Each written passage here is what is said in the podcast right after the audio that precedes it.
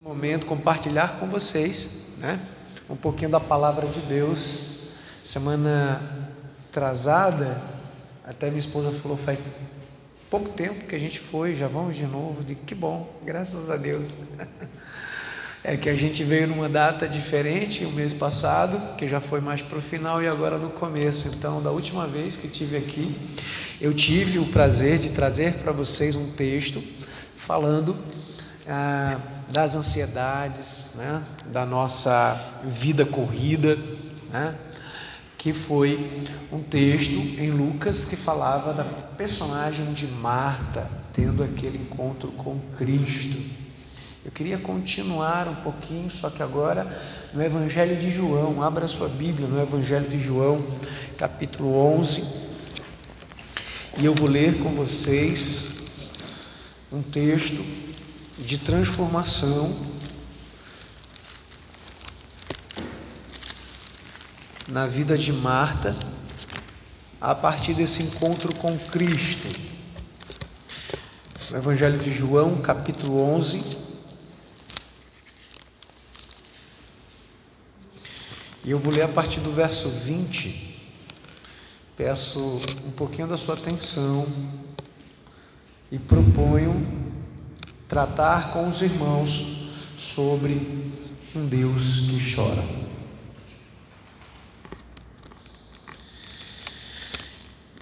Evangelho de João, capítulo 11, a partir do verso 20, nós vamos caminhar até o verso 35 e diz assim a palavra do Senhor. Ouvindo, pois, Marta, que Jesus vinha, saiu-lhe ao seu encontro. Maria, porém, ficou assentada em casa. Disse, pois, Marta a Jesus: Senhor, se tu viestes aqui, o meu irmão não teria morrido. Mas também agora sei que tudo quanto pedires a Deus, Deus tu concederá. Disse-lhe Jesus: Teu irmão ainda há de ressuscitar. Disse-lhe Marta: Eu sei que há de ressuscitar na ressurreição do último dia. Então disse-lhe Jesus: Eu sou a própria ressurreição e a vida, e quem crê em mim, ainda que esteja morto, viverá. Verso 26 diz: E todo aquele que vive e crer em mim nunca morrerá. Crês tu isto? Perguntando Jesus a Marta. Disse-lhe ela: Sim, Senhor, creio que tu és o Cristo, o Filho de Deus que havia de vir ao mundo. E dito isto, partiu e chamou em segredo a Maria, a sua irmã, dizendo: O Mestre está cá e te chama. Ela, ouvindo isto, levantou Levantou-se-lhe logo e foi ter com ele. Ainda Jesus não tinha chegado à aldeia, mas estava no lugar onde Marta o encontrara. Vendo, pois, os judeus que estavam com ela em casa e a consolavam, que Maria apressadamente se levantara e saía, seguiram-na, dizendo: vai ao sepulcro para chorar ali. Tendo, pois, Maria chegado aonde Jesus estava e vendo, lançou-se aos seus pés, dizendo-lhe: Senhor, se tu estivesses aqui, o meu irmão não teria morrido. Jesus, pois, quando a viu chorar e também chorando, os judeus que com ela vinham, moveu-se muito em espírito e perturbou-se. E disse: Onde o pusestes? Disseram-lhe: Senhor, vem e vê. Verso 35, por último, a gente lê assim: Jesus chorou. Vamos orar? Ó oh, Pai, em respeito à tua palavra, nós rogamos que nesse momento, Senhor, nos desprendemos de tudo e possamos desatentar, Senhor, ao que Tu queres falar conosco. Como é bom, Senhor, estar aqui ou seja, em qualquer recinto de adoração, tu nos trouxesse a vida para isto, que tenhamos cada vez mais encontros como estes, e que ainda chorando o nosso coração, em prantos a nossa alma, possamos reviver o Evangelho que nos alcançou através da tua palavra. Que sejamos nós Martas ou Marias, a ti, somente a ti, possamos olhar, aceitar, receber e viver para a tua glória. Abre os olhos do nosso coração, é assim que te louvamos em nome de Jesus. Amém. Muito bem, encontros como esse, a gente não vê na vida da mesma forma por um detalhe. É, na Bíblia, há muitos encontros que a gente observa e também dentro desses encontros há muitas alegrias, festividades e compaixão. Afinal, a Bíblia ela é um livro é, perdoador, uma palavra libertadora. Ela é um, um livro aberto, vivo. É assim teologicamente que a igreja estuda, propaga e, e crê nessa palavra. Mas poucos momentos na Bíblia, quando a gente vê de encontros, a gente vê com os olhos da fé uma tristeza sendo alegre, principalmente uma tristeza em meio à morte. Esse é um encontro em meio à morte, o um encontro eh, dos familiares de Lázaro. Quando Marta e Maria fala se chegaste antes, Jesus ou Mestre, o meu irmão estaria vivo, elas querem referenciar a Lázaro. Lázaro, um dos poucos nomes de personagens bíblicos próximo do Mestre, amigo, achegado muito mais que poucos irmãos, assim como a Bíblia em termos trata.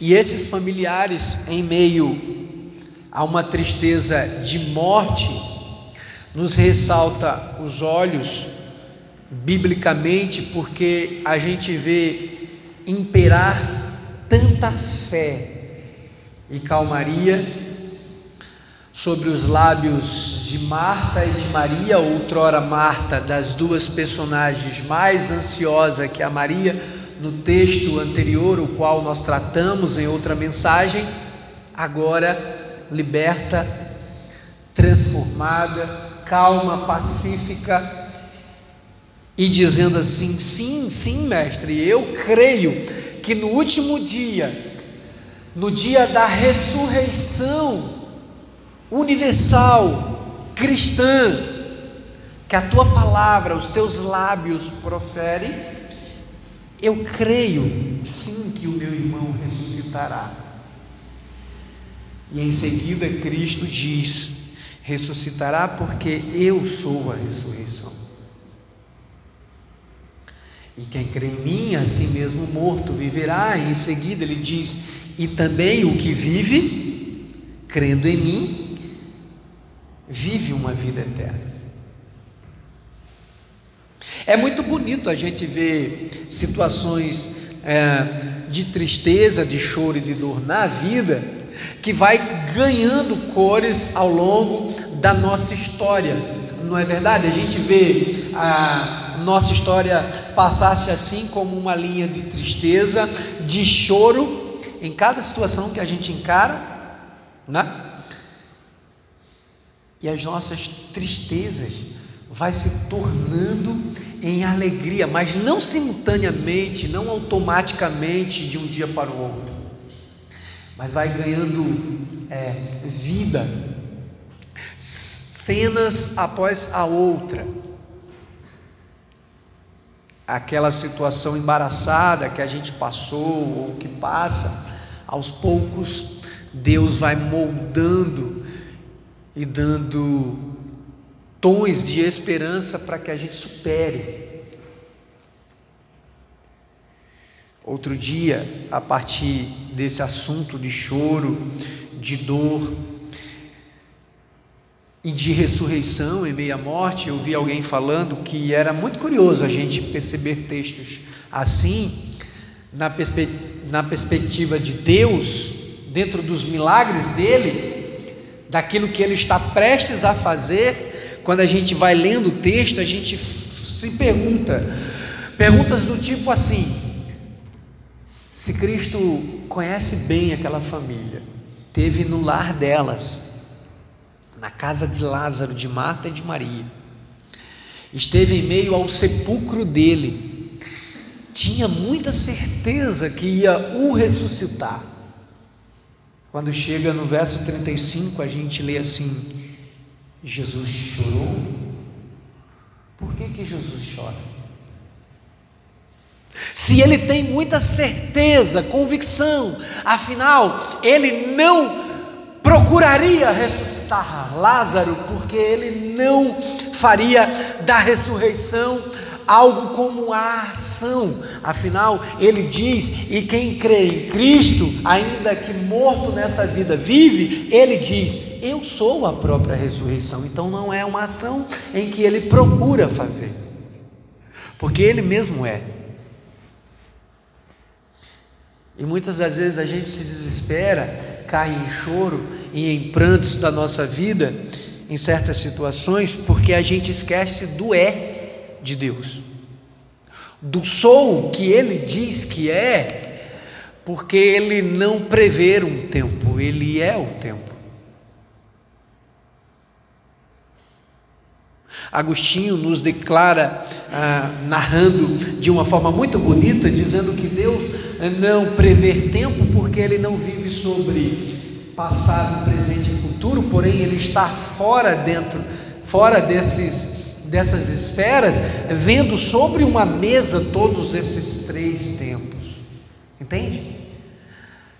É Ele vendo a gente viver fora da nossa vida, mas vivendo conosco.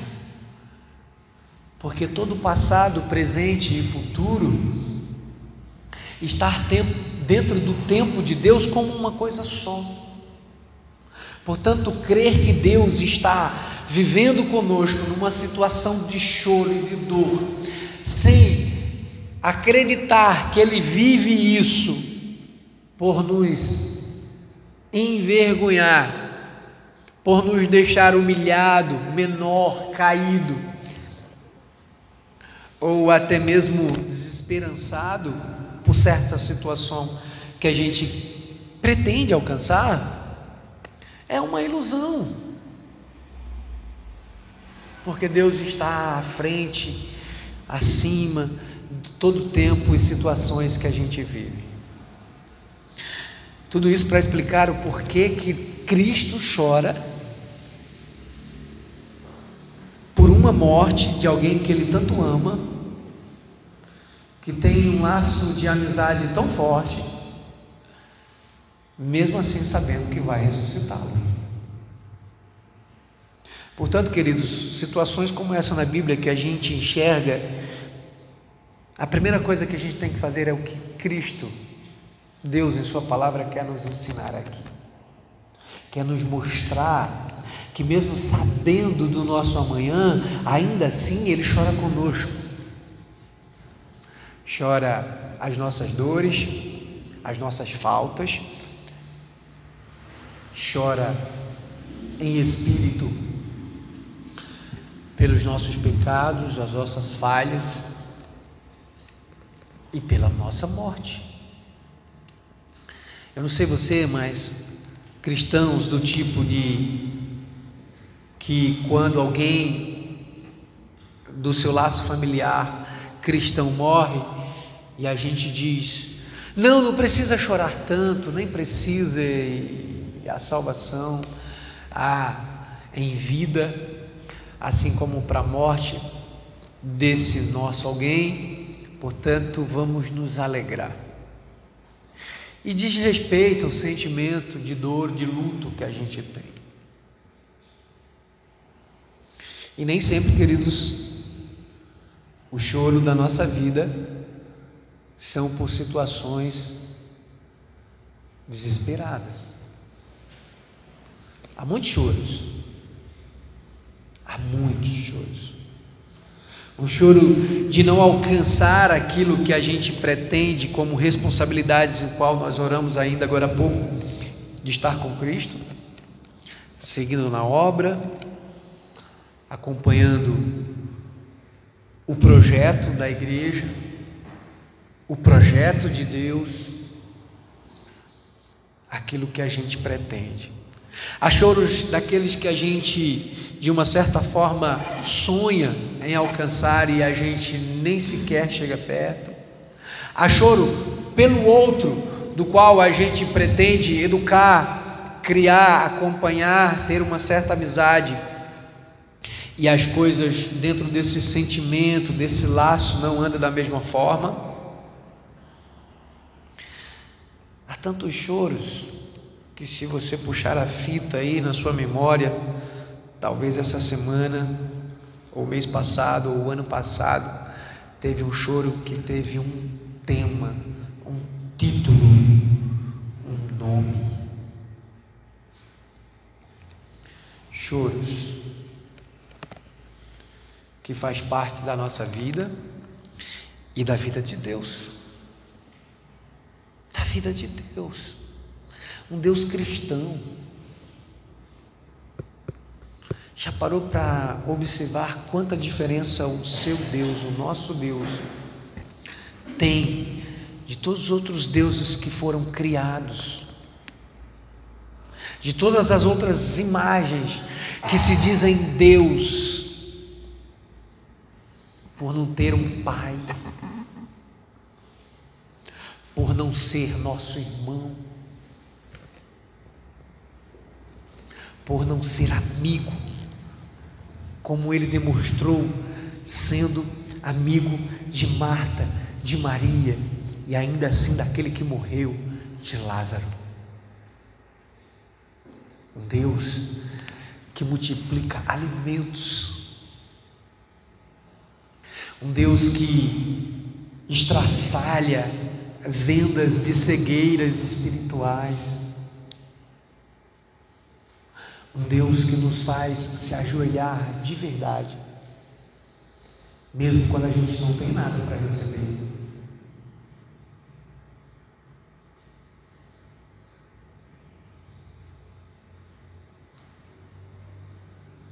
Eu vejo experiências de pessoas que não têm tanto costume de orar, que ora muito mais quando está em prova. Experiências de pessoas que, até mesmo quando recebem muito, oram muito mais de uma forma mais rica, poderosa, diferente daquela oração de alimentação, de refeição. Nos primeiros versos a gente vê que Marta não é mais aquela Marta que estava em casa agoniada sobre os sentimentos das suas paixões, ou até mesmo da ansiedade da sua servidão. Verso 20 diz que Marta, pois, a saber que Jesus chegava e nem sequer estava no centro da sua cidade, do seu lugar, à frente da sua porta, Jesus estava, pois, fora daquela aldeia, uma aldeia chamada, chamada Betânia, ali pela região da Palestina, e um pouco perto de Jerusalém, mas ainda assim, mesmo sem entrar no seu espaço, Marta vai de encontro a Cristo. Sim, tudo bem, ela vivia um momento de morte, de dor, de luto e de escuridão, porque verso 21 ela diz assim: Senhor, Senhor, se o meu irmão não tivesse, se tu estivesses aqui, o meu irmão não teria morrido. O meu irmão não teria morrido. E agora sei o quanto tudo que tu pedires a Deus, Ele te concede.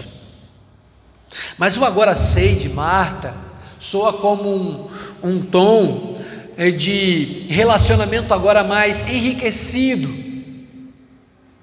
mais avivado, de uma comunhão tal que parecia que ela o buscava todos os dias. Suas ansiedades de servi-lo como de uma forma serviçal agora não é mais a mesma.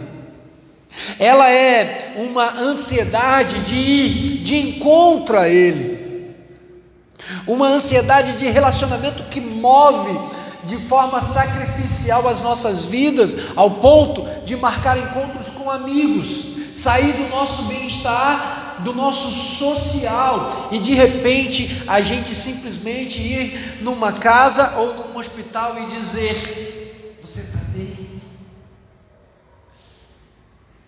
Como está você? É bom te ver, mesmo que em meio a um leito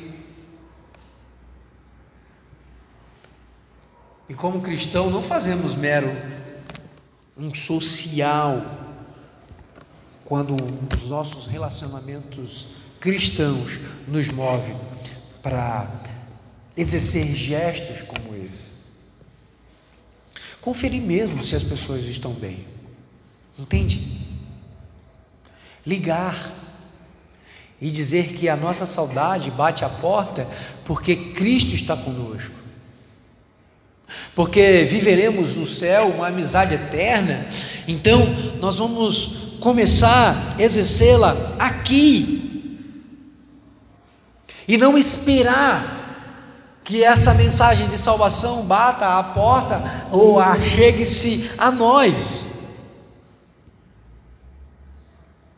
O nosso coração precisa bater como bate o verso 25. que aquele que vive em mim é muito maior do que o mundo me traz. Aquele que vive em mim não é uma vida de morte, é uma vida de vida, porque o verso 25 diz assim: que Ele é a ressurreição e vida. Queridos, eu sempre digo e indico que existem palavras especiais que se destacam na Bíblia, de que quando a gente ler e encontrar elas, a gente precisa parar e realmente pensar. Porque toda vez que a gente encontra a palavra vida na boca de Jesus, quando tal escritor narra na Bíblia essa passagem, o que isso quer nos dizer? Que é uma vida que jamais será vivida em choro eterno, como será na vida sem Cristo. Afinal, porque Deus, esse nosso Deus de Israel, um Deus que chora quando a gente encontra textos como esse. Porque eu penso que toda tristeza de dor e sangue que a gente enxerga hoje nas páginas de redes sociais, nas páginas policiais, na rede aberta, na boca dos outros e na informação jornalística. É uma dor que não se compara com a vida de alegria eterna. Nós nunca viveríamos uma vida de vida eterna no céu, na glória, no reino de Cristo, se a gente nunca visse o que a gente está vendo hoje. Tanta gente morrendo, tanta gente sendo assaltada, estuprada, abusada, lesada, corrompida, filhos desgarrados Maldades, maldades e maldades. Como haveria de multiplicar tal salvação se existisse uma vida bela e tranquila aqui? Não caberia. Não Caberia. A partir do verso 30, lemos que, pois Jesus ainda não havia entrado sequer naquele lugar, naquela aldeia, mas estava no lugar onde Marta o encontrava. Pois então, verso 31 diz que havia alguns poucos judeus que estavam com Maria lá na casa deles e as consolavam. Eram judeus cristãos que conhecia o Deus de Marta e Maria, que sabia da confusão em que Maria havia se encontrado em dias passados.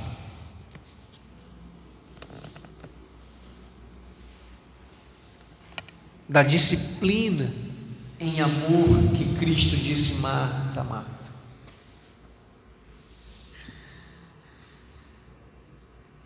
porque andas aflitas. Eram judeus cristãos que consolavam com o consolo do céu a vida de Marta e a vida de Maria. Porque é assim que a gente se encontra quando alguém do nosso lado se vai num leito de morte quase que sem ninguém ao nosso lado. Hoje, a mídia, os médicos, os psicólogos, os psiquiatras ou até os profissionais do trabalho nos propõem a buscar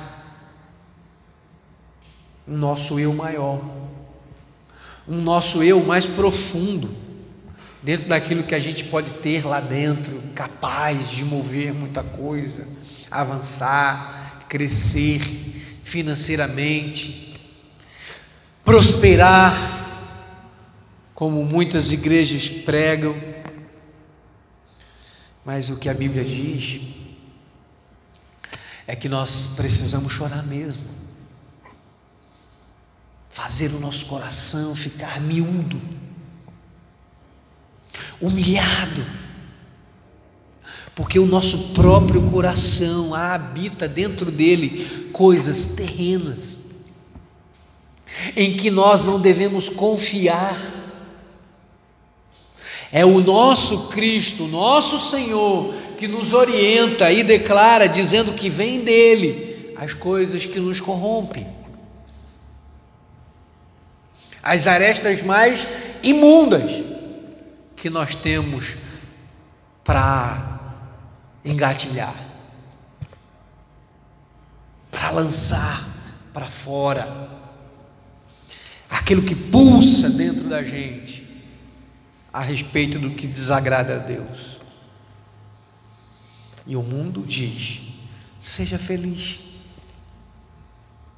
Faça aquilo que o teu coração manda. Opte por, esse, por essa opinião própria. E na verdade, queridos, sabe o que o mundo está querendo dizer? Exclua a consulta que você pode ter ao seu Deus. É isso que eles querem dizer. Eles querem dizer isso. A gente pode ligar a televisão e pesquisar. A gente pode ligar o smartphone o telefone e pesquisar.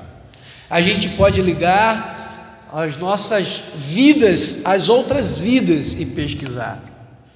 Mas a maior pesquisa de fonte de vida pode estar em nossas mãos, que é a Bíblia, a palavra de Deus. Portanto, aqui alguns choros de certos cristãos que tem o que fazer, aonde fazer, o que recorrer. E chora porque não sabe pedir. Não é assim que diz em Tiago? Ele diz assim, Tiago capítulo 4.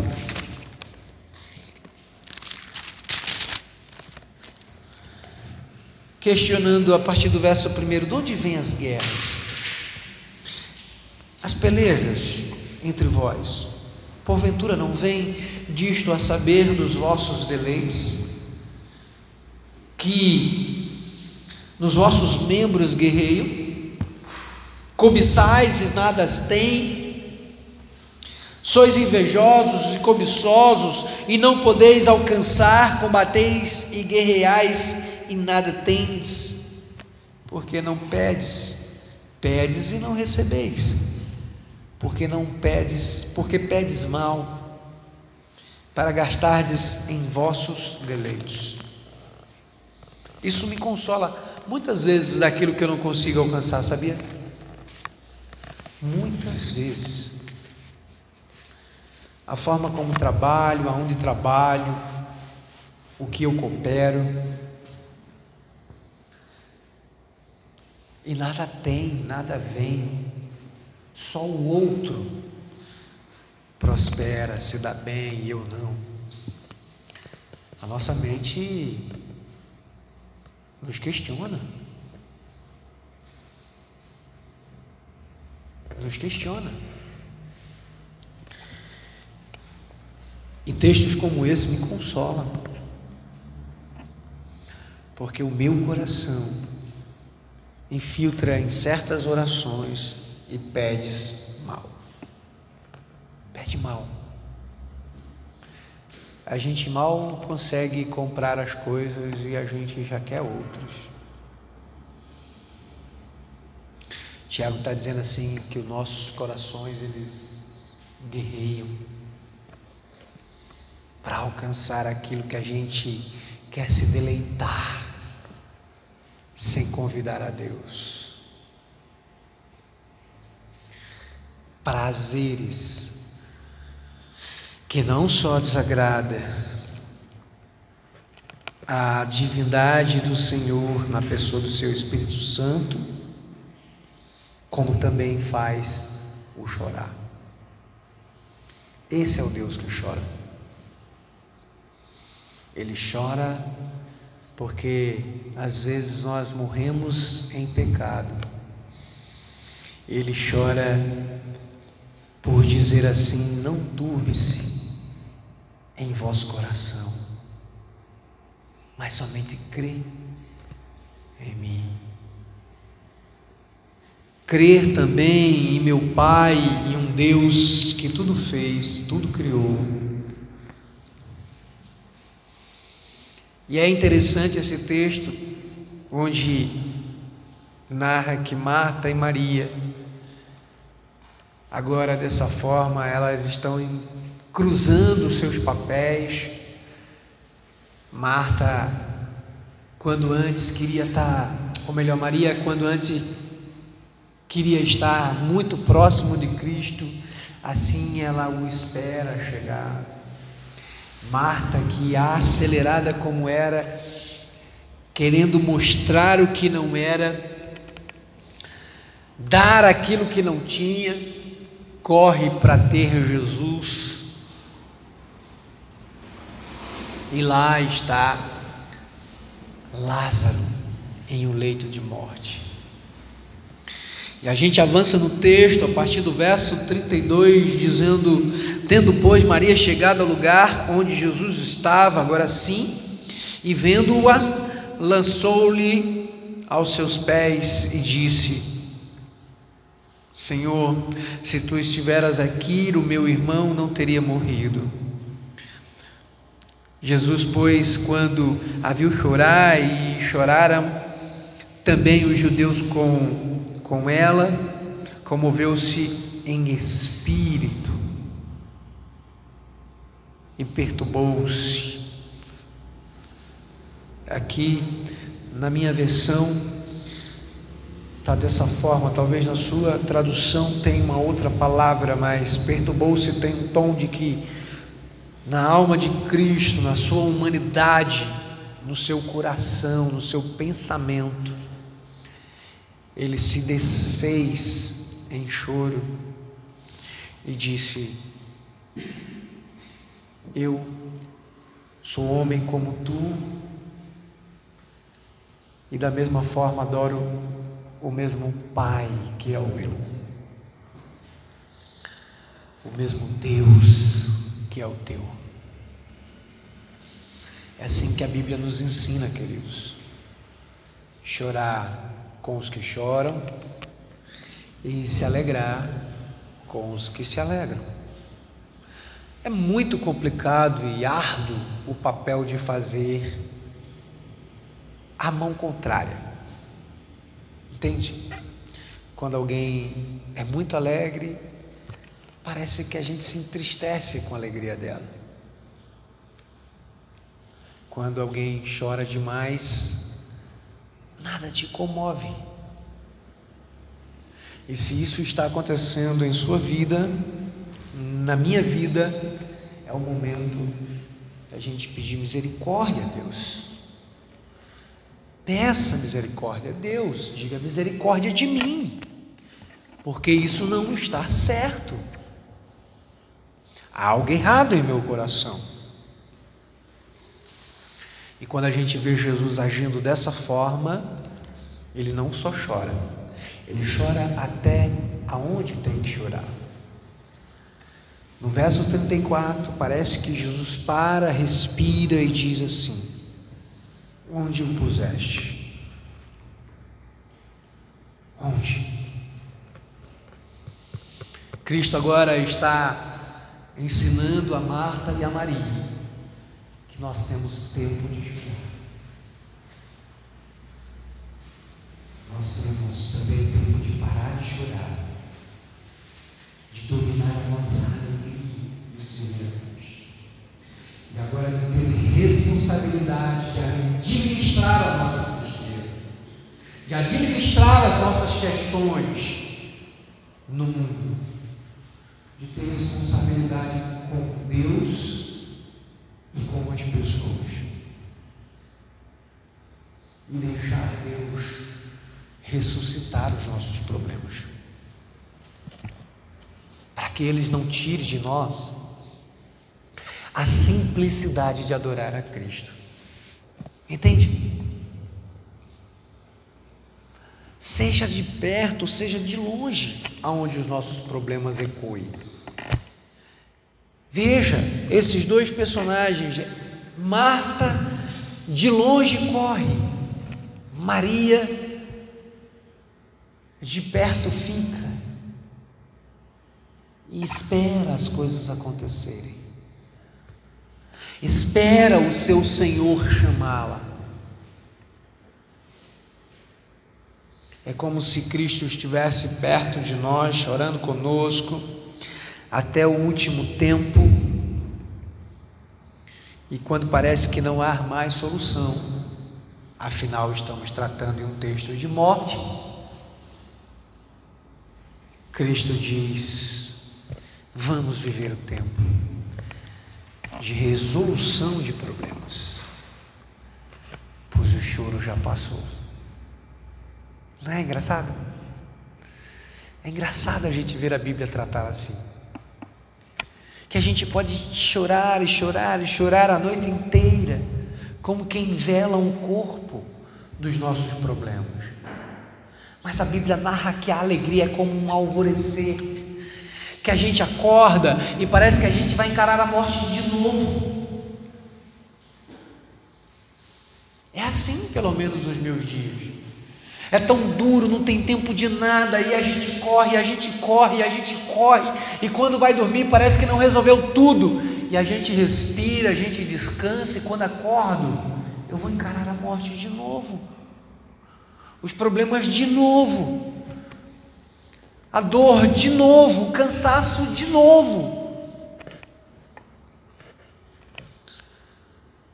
E a resolução do problema com Deus parece que é viver com Ele em meus problemas. E é essa a diferença de casos como esse, quando eu comecei aqui a nossa conversa textos de tristeza, de choro e de dor que a gente vê na Bíblia, qual que é a diferença? Que a gente chora com as pessoas, com os nossos casos, com os nossos problemas, mas a gente chora com quem chora de verdade, genuinamente, e faz os nossos sentimentos de perturbação passar. Diz o texto que Cristo chorou, chorou, perturbou-se em sua alma, em seu ser, porque o seu ente querido, seu muito amigo morreu. Mas aquele tempo de choro passou. E agora Cristo diz assim: aonde o puseste? Eu encerro a nossa conversa partindo agora para um tempo final. Vamos tratar aqui aonde nós temos colocado os nossos problemas na parte do nosso choro. Parece que a gente se queixa demais com Cristo. Cada queixa nossa é uma lágrima. Que dias se passam e são sempre como antes, não há nada de novo.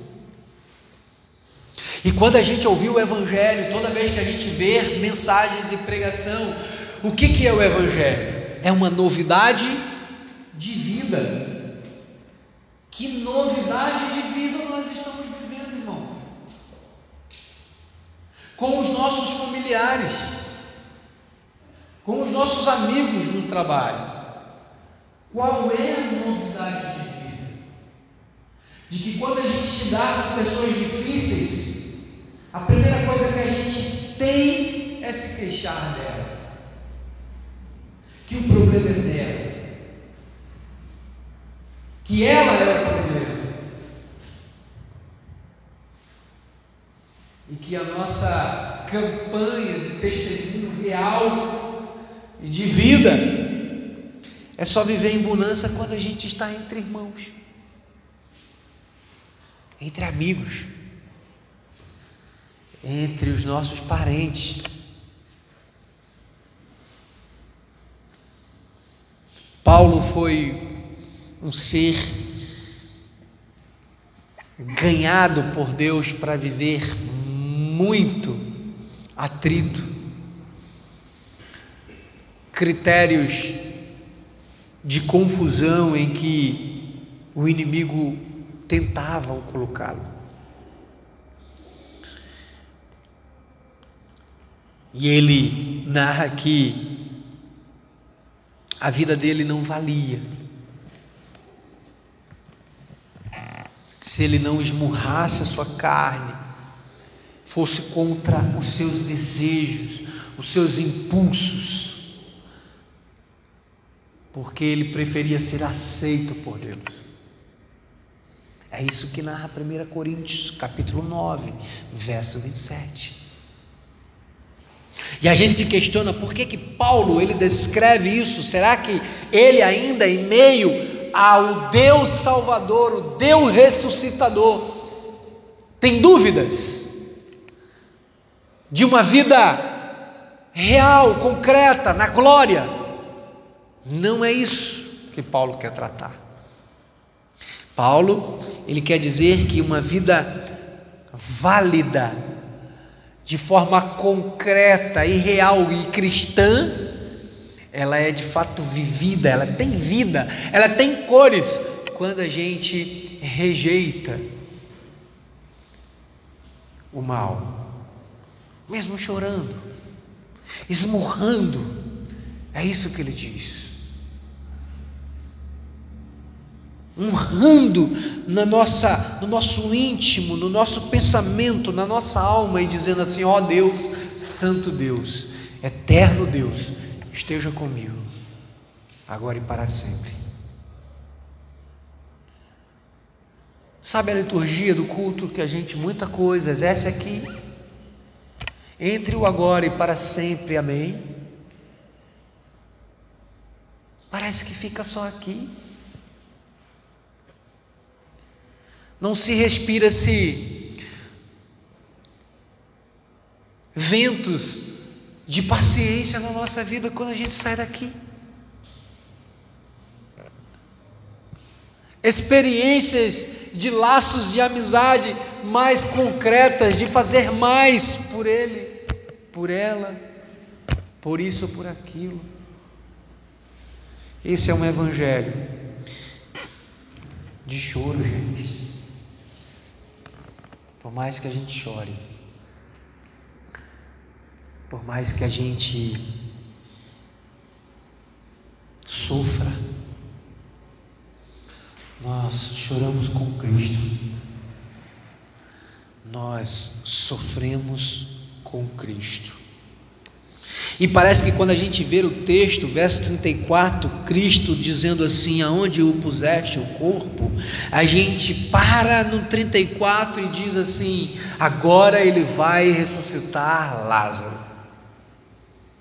Aí vem o verso 35, e Deus faz questão de colocar num verso inteiro apenas duas palavras: Jesus chorou.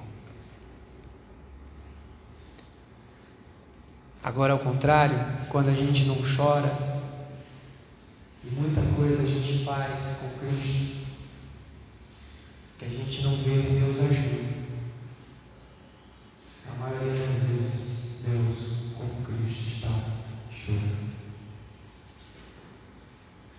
Dizendo, tendo que vejo alguém vivo, vivendo vivo, que se diz comigo, mas uma vida morta, uma vida de túmulo. Porque viver com Cristo não é só viver vindo aos cultos, valorizar o valor da igreja, mas saber que a igreja é um corpo que tem vida que tem as suas dores, os seus problemas, suas situações. Atender as viúvas, os necessitados, os famintos. É isso que a Bíblia diz. Foi isso que Cristo fez. Ele chorou. Ele chorou. Quando muitos pais da igreja sofreram e guerrearam uma batalha de defesa da fé. Alguns deles deram a sua vida para ser queimada, porque chorar apenas era coisa pouca por um Deus que deu a vida. E ainda se a gente juntasse todas as nossas vidas, por Cristo não seria suficiente, porque o lugar dele é insubstituível. Nosso papel é meio choro. É ver o verso 36, aqui eu encerro. O texto em que lemos até o verso 35 diz: No verso 36, disseram então os judeus: Vede como Jesus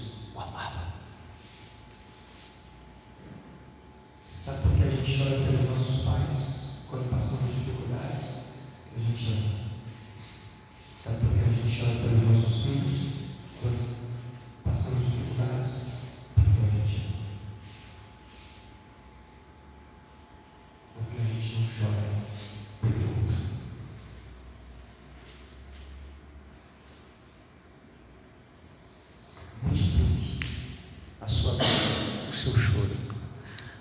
multiplique com Deus. Amém? Que Deus nos abençoe.